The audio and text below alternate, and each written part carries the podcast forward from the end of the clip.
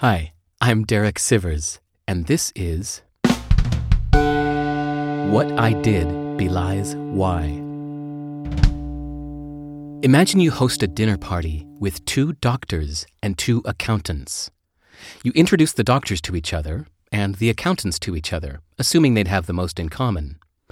But actually, one doctor got into it because her mother died unnecessarily of medical neglect, and she's on a mission to make sure that never happens again.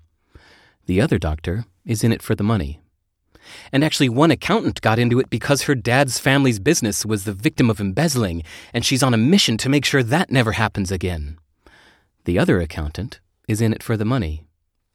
You can't assume the reasons why people are doing what they do. I learned this slowly and uncomfortably after I sold my music distribution company. Knowing I had a successful exit, people assumed I was an entrepreneur and wanted me to tell them how to be a better entrepreneur. They asked me to mentor at business schools where people would bring in PowerPoint presentations showing their financial projections and talk about raising rounds of financing and all this stuff I had never dealt with and knew nothing about. It took me a long time to realize that, like the doctor and accountant story, I must have looked like an entrepreneur from the outside. Yes, I founded, grew, and sold a company, but really, all I wanted to do was to help musicians. I could have done it by promoting concerts, or being a record producer, or donating to a musician's charity. But in my case, I built a distribution system for those that had no other distribution system. So technically, yes, I was an entrepreneur. But it seems I didn't have much in common with all these entrepreneurs I was meeting. When I met musicians, it was always such a welcome relief. I still think of everything I do as art, not business.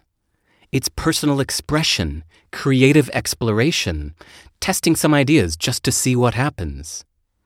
Writing a song isn't that different from writing computer code. It's all just having a little vision or spark of an idea, then seeing how you can make it happen for its own sake. Starting a band isn't that different from starting a company. It's something you do when you're unable to make your creative vision happen by yourself. I've never done anything just for the money. It's always been secondary and always just happened as a side effect of following my interests. So, I don't have any advice for people who are trying to make money. I don't know what that's like. This is the main reason I stopped doing interviews four years ago. Most interviewers just seemed to want to ask my business advice. I'm feeling ready to do interviews again, as long as we can talk about creativity, identity, exploration, learning, unlearning, communication, cycling, culture, psychology, and all kinds of other things.